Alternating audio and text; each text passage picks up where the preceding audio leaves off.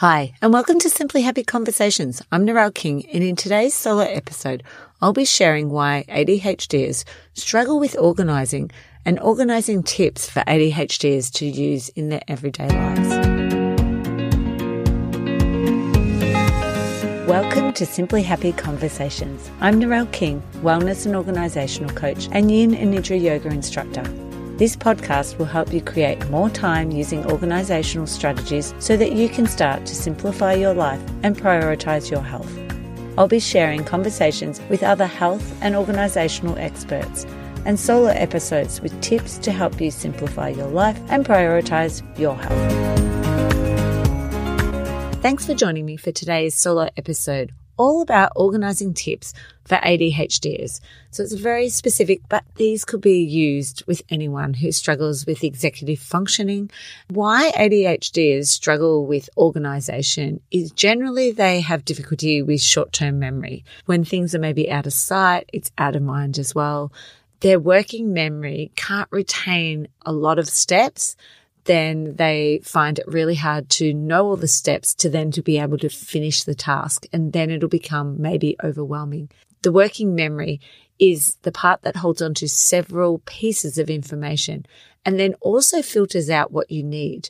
And there'll be multiple steps like planning, organizing, ordering those steps, thinking about it that your brain needs to do when it's using its working memory. So, for example, making lunch boxes for a child, it may take an ADHD several years, maybe like grade six, year seven either, before they can actually do that particular job because there's so many steps. Like if you think about how many steps they're doing, I think I've counted it. It's almost between sort of 15 and 20 steps that they've got to do to be able to do that task. So sometimes we have these high expectations of kids, oh, they should be able to do that by, say, grade one. But if there's so many steps and they're really struggling with executive functioning, they're going to find that task really difficult. Another one is difficulty with decision making. So ADHDers brains struggle with filtering everything they need and don't need. So imagine it's like a restaurant and the maitre d' at the front is your brain and they're trying to prioritize what needs to be done. And the maitre d' can actually then go and share what needs to be done with everyone. So they're not doing all the jobs. In an ADHD brain, they're going to be trying to do all of the jobs. They're not allocating it to other people, like the chef, you do this part, the waitress, you need to do this part, and I'm going to just greet the people and take them to their seats. Whereas in an ADHD brain, the maitre d' would be doing all of those tasks at one time. And no wonder they're then feeling overwhelmed because there's so much to do. So they might struggle with prioritizing things. So, like, for example, they might be uh, putting a book away and then realize, oh, the books are all messed up. Oh, I'll start color coding it when really they were already out cooking dinner and then they'll get distracted. Then they might go in to get the washing and put it on the line. And when they get outside, they see that they hadn't finished potting a plant and start doing that. So they struggle with prioritizing what should I be doing instead of what's there, that shiny object that's in front of them. It's also like a to do list. An ADHDer would have a to-do list, say a post-it on their computer with maybe four things to do. But then they would also have a notebook at the bottom of their bag with maybe 10 things to do. And then on their phone, they might have another four things on a note. And then they come to their kitchen and they've got a list on the fridge. And it's like 45 things running around in their head as well. So no wonder they feel overwhelmed because there's so much to do and they're not sure how to prioritize that. And a couple of little strategies that I see from family members of mine when there's difficulty with all those decision making is by selecting the same thing on a menu. So, for example, just selecting hot chips or a hot chocolate or a particular style of muffin, a berry muffin, because generally that is safe and there's less decision making to be made. Also visiting the same cafes or restaurants, which also eliminates the chance of things tasting different. You know what to expect. You know what's going to be coming and you then are able to make less decisions in this visit. Another thing that ADHDers struggle with when it comes to organization is difficulty with task initiation. So they think it's going to take longer than it actually does. So they have a trouble with uh, time and time blindness. And I find this myself. I'll think that something will take me 10 minutes, but actually it's probably going to take me an hour to two hours. They also ha- may have a fear of failure. So therefore it's like, well, why should I start if I'm not even going to be able to do the task to the ability that I think it needs to be done? They also have lower levels of dopamine. If you don't have enough dopamine to initiate those boring tasks, they're going to be left. They're not going to be prioritized. One of the other theories I really like is around spoon theory. So it's like you have a limited amount of spoons each day and certain activities will use up your spoons.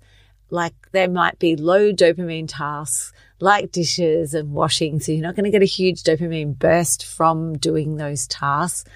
And you can you can get spoons back though. So if you used up so many spoons, say two spoons to wash your hair because that's quite a sensory overwhelming task, you could get some spoons back by maybe having a cup of tea and connecting with someone, or maybe it might be you having a rest in the afternoon. Whatever it is that's going to, maybe it's going for a walk out in nature with bare feet, even, that might give you then some spoons back.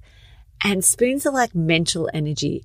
If you use them all up on that day, by the end of the day, you might have no spoons left to actually cook dinner or get your kids into bed and all those other things that may need more spoons. So becoming aware of the spoon theory means that you can allocate and think about your day and start to prioritize. Okay, I've got to go to this particular meeting, which I know is going to use up maybe three of my spoons. And I've already depleted maybe from the day before. I, I already used up one extra spoon the day before. So therefore the afternoon, I need to have a clear schedule. So once you sort of understand the spoon theory, you can then start to use it and start to prioritize the energy that you have and how much energy is going to be needed for specific tasks the way I want to share the organizational tips is in three categories. One is simplifying tasks, so removing boundaries. Number two is getting help, like as in body doubling.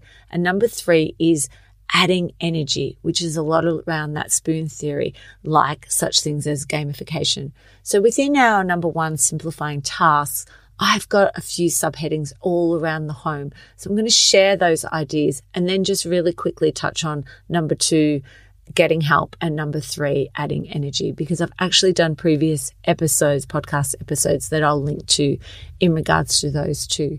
So when we're simplifying tasks, we're removing boundaries. It's looking at what's going to help me do the next thing. How can I be kinder to my future self is one of the best statements that I've heard that I use all the time in my life. So looking at intentional doubles. So having intentional doubles means things like I have extra cords, like charging cords. We have them in all the different rooms around our house. So I'm not rushing around looking for actual cords and chargers. They're there. They're deliberately placed in each room.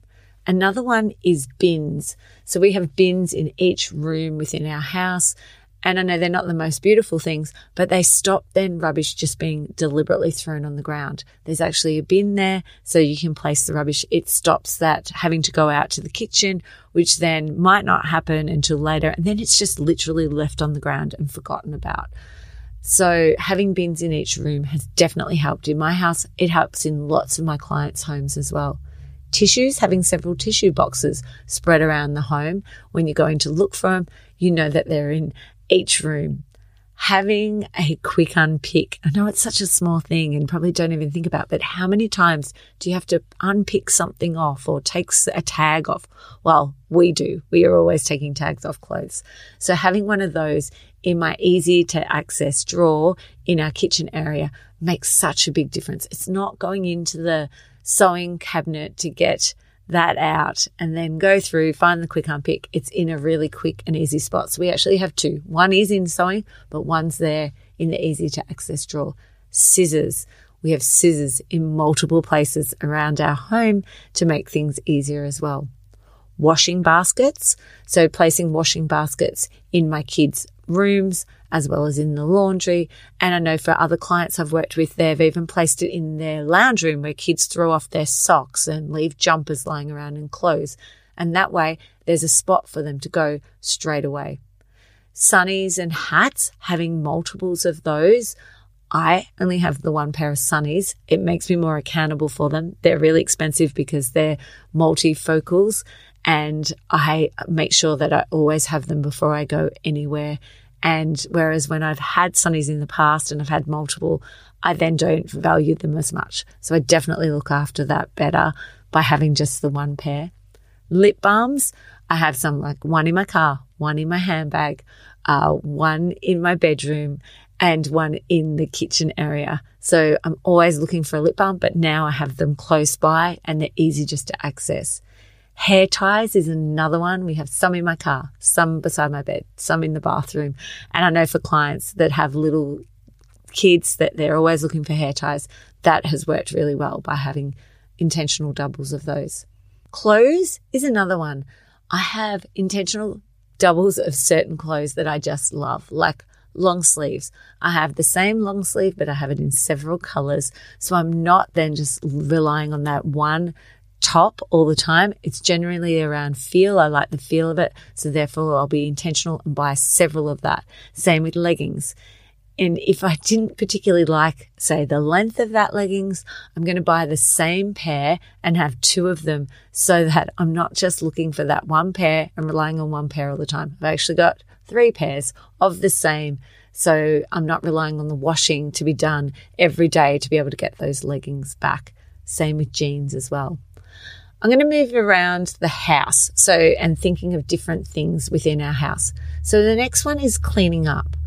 And we have lost property baskets for each member of the house. And I've done this with the clients as well. At the end of each day, you go around and pick up all the things that are lying around on the floor or on benches and place them in that person's lost property basket. And when they come, and this worked really well when they were younger, come and say, Mum, where's my shoes? Where's my school jumper? It's go and look in your lost property basket. And these lived in our laundry for or do live in our laundry. Other clients I know have had them in hallways and we've just set up a cube unit and each one of those was allocated to the person and they could go and find their lost property in that basket. It also means that when they're a little bit older, you can take the lost property to their room and just drop it there and they can put it all away.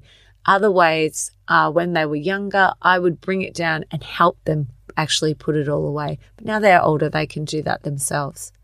Another one, the round cleaning up, is the three P's creating piles, so collecting all the items, which is based on even the lost property basket, then pairing it, so categorizing like with like items.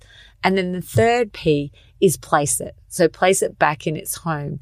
And if you're not sure and you don't have a home for something in particular, what was the first place that came to mind? Because that's where you're going to go and create the home. When I ask people, where would you like, say, the batteries to live? And they might say, the laundry, that's where I'm going to create the home. I'm not going to come up and tell them where to do it because we want it to come to their brain first so that when they do go to look for it, they're actually going to go to that first place that comes to mind, their natural instinct. Okay, the next place in the home is our kitchen. So I'm going to share two ideas in your kitchen for helping to organize. So when I want to make something, I put all the ingredients out on the bench in the morning, or if it's the night before, I'll put all the ingredients out. This is helping to reduce the steps, which also helps me with my motivation. So when I'm then going to find the time, it might be later in the afternoon and I want to make dinner, it's already that one less step. I don't have to think about the ingredients because I've done that part because I've got them there laid out.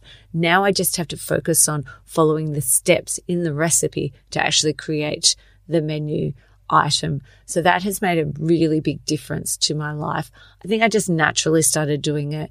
And now I know that that helps and I'm more intentional about it. So if I think the night before I want to make a banana cake, for example, I will get all the ingredients out and just have them sitting on the bench ready. I've also put a tray there so they can sit on the tray And then I know, oh, those are the things because also sometimes I'll forget that that's what I was going to do. But whereas it's a visual reminder there for me the next day when I see it.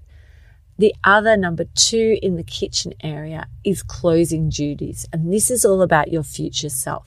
I will make sure that our bins are emptied before we go to bed. The space is clean for breakfast and to be able to make lunches for my kids and myself. And the dishes are cleaned for the morning. So for us, we'll fill the dishwasher the night before and put it on. Even if it's not even completely full, we will still turn it on so we know we have all the dishes clean. And I know when life was chaotic with really small children, as long as I had enough bench space for me to make lunches in the morning, that is what needed to be done.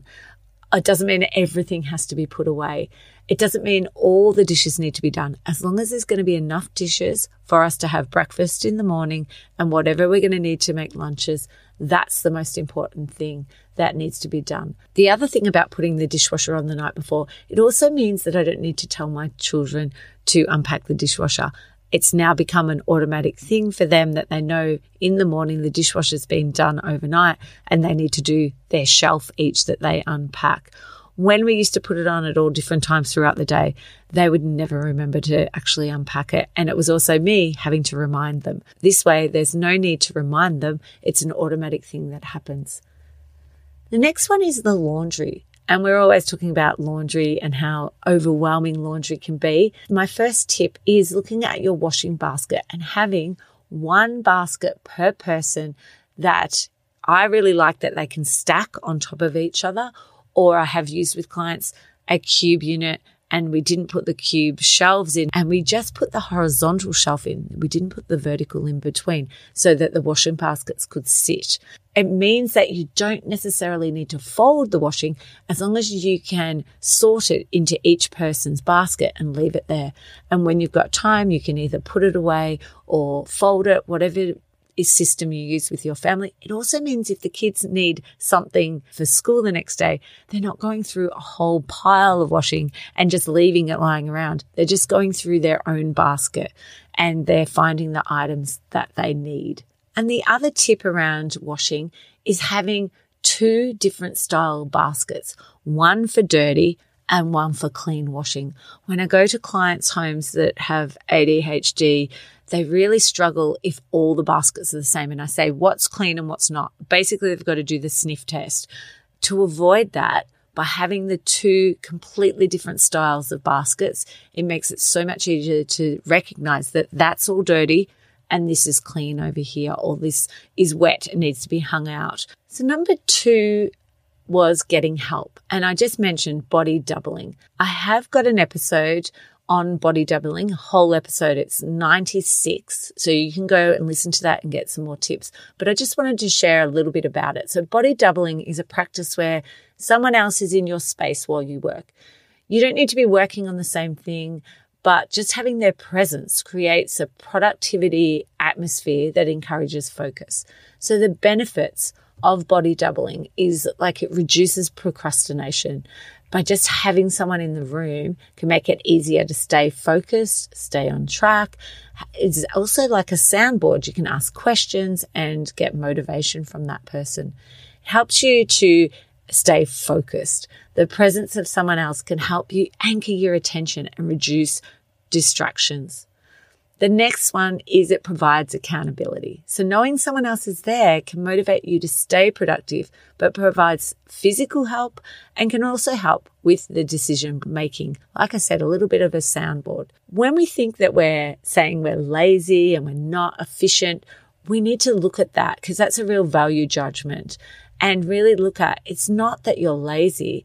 It's, am I being efficient? How can I increase my efficiency? So by body doubling, you can definitely increase your efficiency. I use body doubling by going to the gym and going to yoga. Having that accountability of people and going for walks as well helps me to stay focused. I have clients that when I'm in their home, that body doubling by me just being there, they're really motivated and they start moving through the organizational tasks. Body doubling could be even virtually. I do run virtual sessions online, so you can always jump on and join one of those and you're working on your tasks and I'm online there to answer any questions.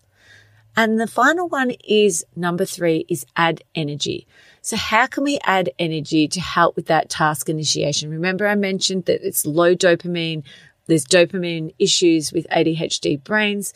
So gamification is a way of adding game elements to a task or a group of tasks to make them more fun.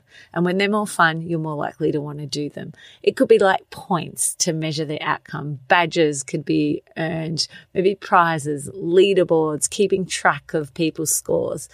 And for me, that's the keeping track. So my kids will time me when I have to go in and get the fruit and veggies. If they come with me, they won't necessarily come in with me. And they've got it on my phone and they keep score of how many minutes it takes. It motivates me, but it also motivates them because they like then coming with me because of the game element you know, listening to podcasts or listening to an audiobook or music can be another way of adding a energy and gamifying. Another thing could be just having a to-do list and ticking off the items gives you a hit of dopamine, which then motivates you to keep going and chase that reward. And if you'd like some more tips around gamification, I have done a whole episode on it and it's episode 79. So you can go back and listen to that and get a huge amount of gamification ideas. I'm going to share some questions that you can ponder and maybe help you in your quest for organization. So looking at a problem area and asking yourself, what is the problem and why? Like, for example, it may be your kitchen bench. Why is there a lot of clutter piling up on my kitchen bench? Is it because the things don't have a home? Or is it my, say, Tupperware cupboard is too full and so the containers don't have anywhere to live, so they're just living on top of the bench. I need to declutter the Tupperware cupboard so that I can then place the items in there. So just looking at it and asking yourself, what is the problem and why? And then thinking about how do you best work? What is it that you need to help you do your best work? Is it at different times of the day? Is it around a body doubling situation? But looking at your own self and how you best work. And then finally, how do you create time when energy and motivation flows? For myself, when all of a sudden I feel, oh, I really want to do some podcasts. How do I then create that time because I have that energy and that motivation. And what can you do to move things around? Are you able to be more flexible and change things around to be able to do those things that come into your life and you have that energy and the flow to do? I hope by sharing these ADHD tips, you can start to simplify your life and be kinder to your future self. If you'd like to join me, I'm running a masterclass for more tips. So jump onto the link below and book if you'd like some more tips around ADHD organisation. Thanks for joining me for Simply Happy Conversations. Thank you so much for joining me for today's Simply Happy conversation. If you find yourself wasting precious time searching for misplaced items and wishing for a more organized life, then you need my five minute declutter ebook the ultimate guide to quick and easy organizing solutions for a clutter free and happy home. Forget about spending months KonMariing your house. These fun solutions are designed to give you immediate results in under five minutes. Head over to Simply Happy in the resource section and download your free copy and start seeing results in minutes.